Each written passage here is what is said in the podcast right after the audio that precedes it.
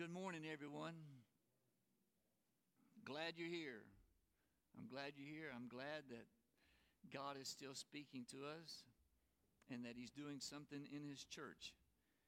Um, I don't know if you sense it, but I believe in my heart that I sense there's an increase in the activity of the Holy Spirit in us because we have come to a place of great desperation.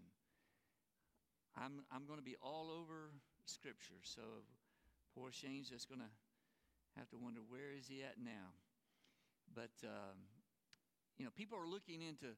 I've heard more people talking about Daniel, Ezekiel, Revelation, and uh, when when people are thinking that way, thinking like, what kind of time frame are we living in? Um, there's a lot of books on the coming of the Lord. Uh, Jonathan Cahn's just uh, released something called Harbinger 2. I'm reading that. Um, but I just believe God is speaking to us out of His Word and using different people to speak to us. And we need to be listening and have a sensitive heart. You know, from the time of the fall of man in the Garden of Eden, God dealt with all the principles involved in that catastrophic event. He dealt with uh, Adam, he dealt with Eve, and he dealt with that serpent. And he told that serpent, you know, he, there's a cost to all of the principles involved. There was a cost to Adam, there was a cost to Eve, and then there was a major cost to the serpent. But God gave a promise in um, placing that cost on the serpent, he said, I will put a dividing line, a dividing wall, a wall of contrast, enmity between you and the seed of the woman. And this is going to be the resulting effect of that enmity. You will bruise his heel, but he will crush your head. And from that point on, the Bible has been about God fulfilling that. It's His redemptive work. The Bible is a history of God's redemptive work. Uh, God started with calling a man out of the most idolatrous part of human civilization at that time. The Chaldean culture was a culture steeped in idolatry. And God not only called Abraham out of his hometown, he was a Chaldean. He started a new group of people called the Hebrew people, but he was Chaldean. He, he had a Chaldean background, and God called him out of that, called him to lead the idolatry that was all around him, and that he was going to call him to serve the one true God, and he gave him promises.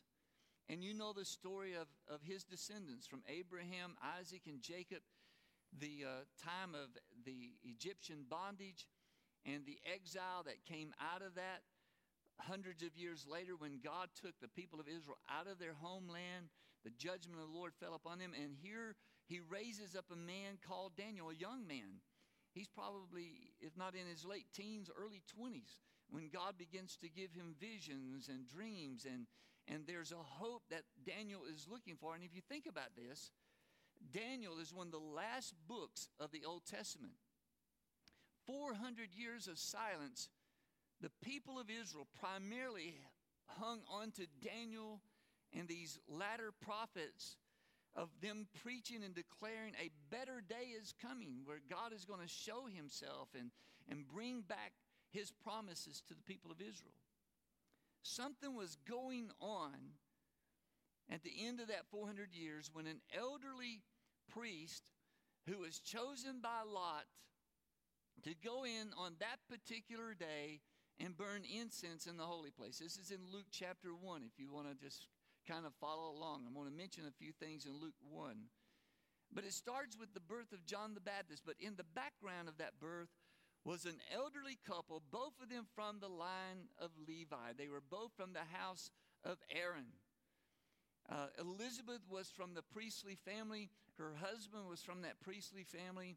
Her husband was an older man they were both out of their childbearing years.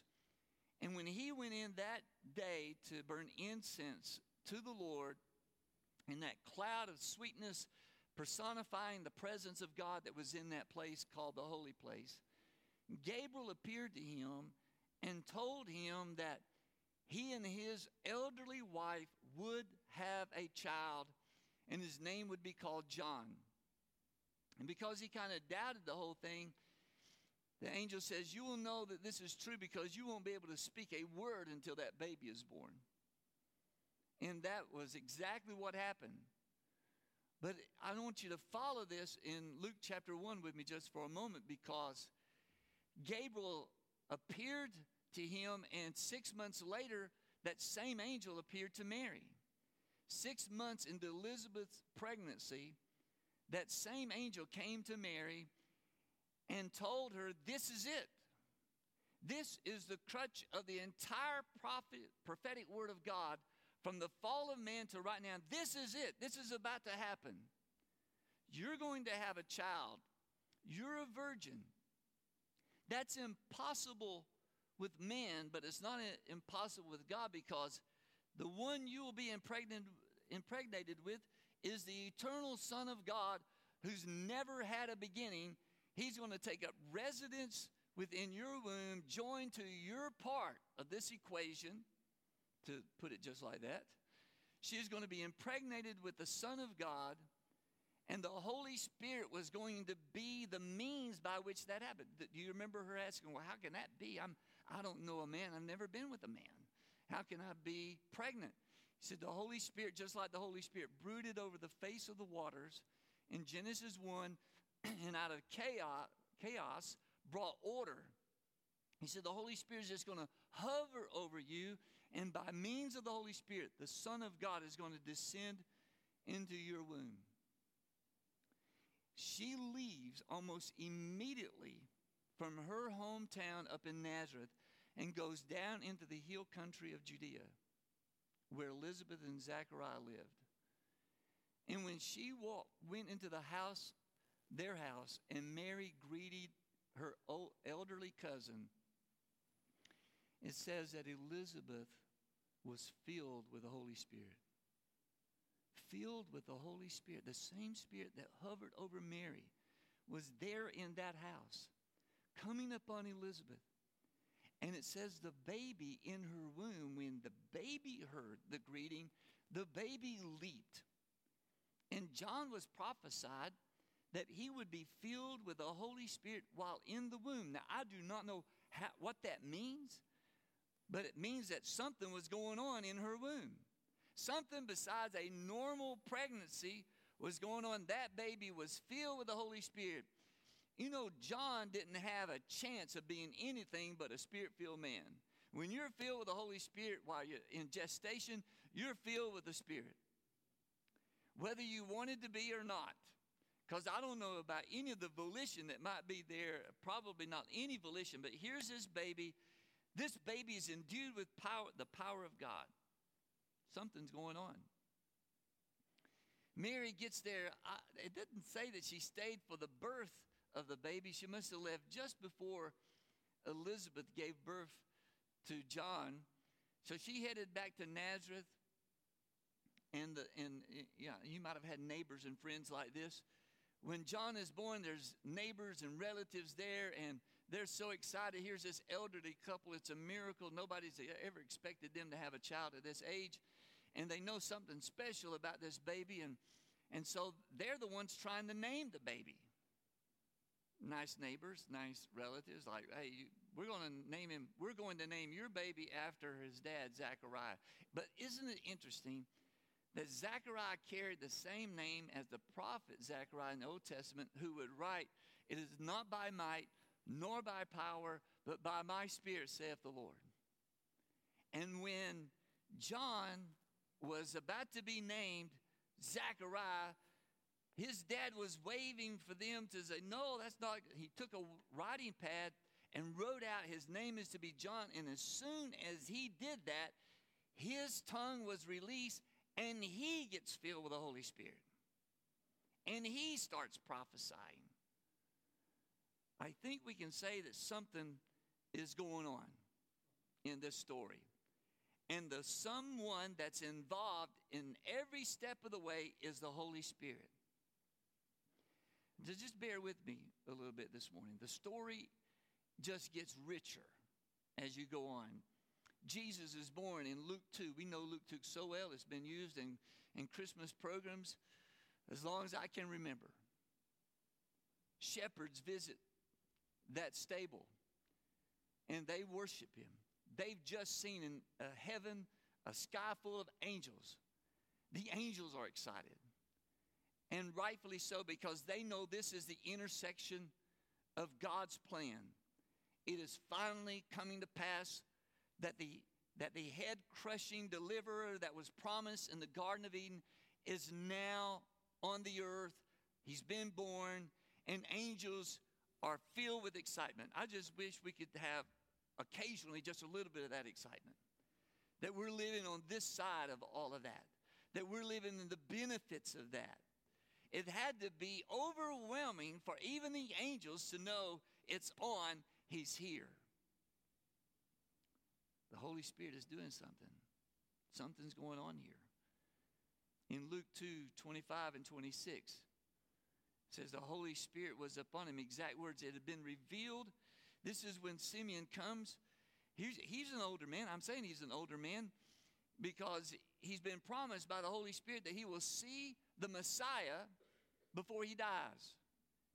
Now, I don't think probably a promise in his 20s is going to, you know, be that involved, but maybe he's reaching his older years. We know that Anna's about to come along right behind him, but here's Simeon. It says the Holy Spirit has told him, the Holy Spirit, you see, the Holy Spirit is just active everywhere here. He's active with Elizabeth and Zachariah. He's active with Mary. He's active with Joseph. He's active with a man named Simeon. Who knows how far back in Simeon's life he got this promise from the Holy Spirit? You will see with your very eyes Messiah. I don't know if he told anybody that, but if he did, he probably looked, had looks of people that says, You're crazy. You know, we got Roman occupation here, but he was given this promise by the Holy Spirit.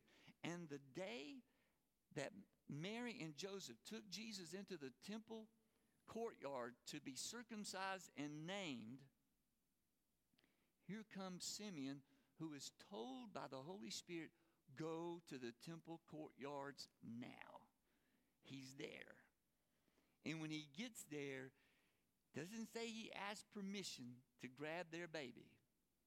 But he walks up, he takes this baby in his arms, eight days old, and he begins to prophesy over him. And right after that, if you keep reading in Luke 2, right after that, here comes Anna. Anna's 84 years of age. And all she's been doing with her life is staying around the temple, hanging around the temple, fasting and praying. And she walks up and she begins to prophesy over this eight day old baby that the redemptive work of God is on. Something is going on here, wouldn't you say? Now, I'm trying to condense this whole story. I'm, I'm not going to preach the whole Bible to you this morning. But here's the interesting word that Simeon got that he would see the Lord's Christ, those words. He would see the Lord's Christ. Now, why is that important? This is a direct reference to Messiah. Messiah, Mashiach, as it's pronounced in Hebrew, simply means the anointed one. It means to be smeared with oil and to be anointed. Christ or Christos is the Greek rendering of the anointed one. So, what Simeon was told was, You're going to lay your eyes on the promised one, the anointed one, the Messiah himself. John, the other baby, is now grown. Am I, am I going through the history okay with you already? All right. He's in his 30s, but he's preaching and he is disturbing the people. He is making enemies and friends but hardly anyone is going around saying, such a nice guy. You ought to hang out with him a little bit. no, he was preaching righteousness. He was calling people to repentance. He's stirring up the people. He's a prophet. And as soon as people start looking at him says, you know what? Maybe he's Mashiach. Maybe he's the anointed one. He deflects that right off the bat. Says, no, no, no. I'm not anywhere close to that. I baptize you with water. but one's coming after me. I'm not even worthy to stoop down and undo his sandals. He won't baptize you with the water, but he will baptize you this way. You remember what he said? He will baptize you with the Holy Ghost, with the Holy Spirit, and with fire. He is going to have a baptism of the Holy Spirit. Can you see the activity of the Holy Spirit? And it wasn't long after that that he baptized Jesus. And you know what happened when Jesus came up out of the water? The Father in heaven spoke an audible way, This is my beloved Son in whom I'm well pleased. And here comes the Holy Spirit descending upon him in the form of a dove. And that happened because John the Baptist was told by the Holy Spirit that when you baptize a particular person and you see a dove come down and as representative of the Holy Spirit, that's Messiah. And that's exactly what happened. The Holy Spirit descended upon Jesus, and it wasn't long after that when the first things that Jesus did was preach in his home synagogue in Nazareth. Almost 700 years Isaiah had written beforehand, Isaiah 61, when it says, The Spirit of the Lord is upon me. Now, if we know that Jesus is Messiah, he's the anointed one, how is he the anointed one? Isaiah tells it this way The Spirit of the Lord God is upon me, and he has anointed me. The anointing that was upon Jesus as Messiah was the anointing of the Holy Spirit. Jesus unrolls the scroll of Isaiah to that very point, and he adds something to the text, if you recall. He reads Isaiah 61. Now, the Spirit of the Lord God is upon me, and He has anointed me to preach the good news to the poor, to heal the brokenhearted, to release the captives, to preach uh, freedom to those who are in prison, to appoint uh, them joy instead of ashes, the, the garment of praise instead of a garment of heaviness, and all of the things that would come out of the anointing of the Holy Spirit. And Jesus stopped reading and he looked at them and he says, Today, today, a 700 year old prophecy is fulfilled today. And they received that really well. They got so mad at him for claiming that that they kind of hustled him out toward a cliff to throw him off the cliff. And I don't know how what that happened, but it said that Jesus made his way from them. They were not going to throw him off any cliff, I can tell you that. But they knew what he was saying. Who is he? This is Joseph and Mary's son. Who do you think he is, claiming that he's the Messiah? They knew exactly what he was saying. All was done right there, right there in Nazareth to, to tell them that the anointed one had arrived. Everything Jesus said and did after that was through the means of the Holy Spirit. He said, The Holy Spirit's anointing is upon me. So it's just fitting that when he, before he ascends into heaven, what does he do? I'm not trying to condense three years of, of Jesus' ministry in just a statement or two, but let's just get to the point to where he's done all that he's going to do by the Holy Spirit. He's given all the instruction, and before he's about to ascend into heaven, this is what he says to them. Go and go back into Jerusalem, wait for the promise of the Father, and you'll receive power after that the Holy Spirit has come upon you You will be endued, you'll be clothed with power after the Holy Spirit has come upon you. So, all of that he was telling them was, You will receive what I have to enable you to do what I've been doing. Now, if you go through Ephesians and you go through, I'm, I'm trying to condense all of this for you. Ephesians 5, Ephesians 5 is a great chapter because he, he talks in the latter part of that about husband and wives in Christ and the church. But before he gets to that, in verse 18, he says, Listen, don't be drunk with wine wherein is debauchery, but be filled with the Holy Spirit, speaking to yourselves and to others in psalms and hymns and spiritual songs, making melody in your heart to God.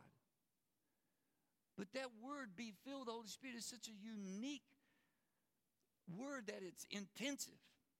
It's a perfect imperative, meaning this. This would be the better way to translate it. Be filled with the Holy Spirit and keep on being filled with the Holy Spirit and keep on being filled with the Holy Spirit. Continually be filled with the Holy Spirit. Why do you think we need to be continually filled with the Holy Spirit? As someone said, because we leak. We leak it out every day. That's why we need to have a fresh infilling of the Holy Spirit because it leaks out of us. And there's plenty of things poking at our lives, helping that to leak out of us. We're tired, we're weary. We've had all kinds of restrictions and limitations placed upon us. We have fear. I love the words of that song that we sing. I will speak to my fear, I will preach to my doubt. Boy, do we need to speak to our fear today. Do we ever need to preach to our doubt the purpose of God and the plan of God and the power of God instead of being swallowed up with fear and doubt? And there's people who are swallowed up with fear. This week kind of was a, a real direct awareness brought to us how one chance encounter with someone that has COVID could be so fraught with possibilities that a number of people, just one chance, look what's happened to our president and his wife and to others. It's just, it's not, it's not immune to anything. You know, it's like one chance encounter, one person can cause chaos. And here we are battling all of this, and I just believe that God wants to fill us and disperse our doubt by His power dissipate our fear by the pouring out of His Holy Spirit upon us. There is a people of God called by His name. That we are, we are that people. We are the people of God called by His name. And something's going on right now that's calling us to not look at what's around us, but look to our source, and that is the Lord who baptizes and fills us with the Holy Spirit. You know, you can I'm so glad I got to sit under Karl Strader's ministry. It wasn't but a couple of years. But that man helped me see 1 Corinthians 12 and 14 and, and scriptures so clearly. My Pentecostal background, I, I just, it was really had a lot of gaps in it that I, I didn't realize I had these places that I didn't really understand. Because I got, I got filled with the Holy Spirit when I was 12 years of age at youth camp. And, and I was completely blown away. That was my initial baptism, immersion in the Holy Spirit. It was, it was beyond anything I could comprehend. I really didn't know exactly what happened to me, other than I understood that what happened to me was happening to people in the churches I was growing up. I didn't really know what I do with this. What I do with this experience. You cannot read 1 Corinthians 12 and 1 Corinthians 14 about any of the workings of the Holy Spirit without one major word always connected to it.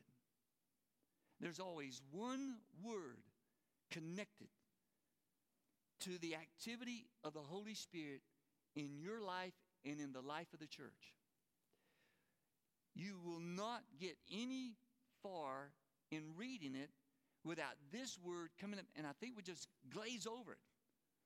We just go past it. And it's the word edify.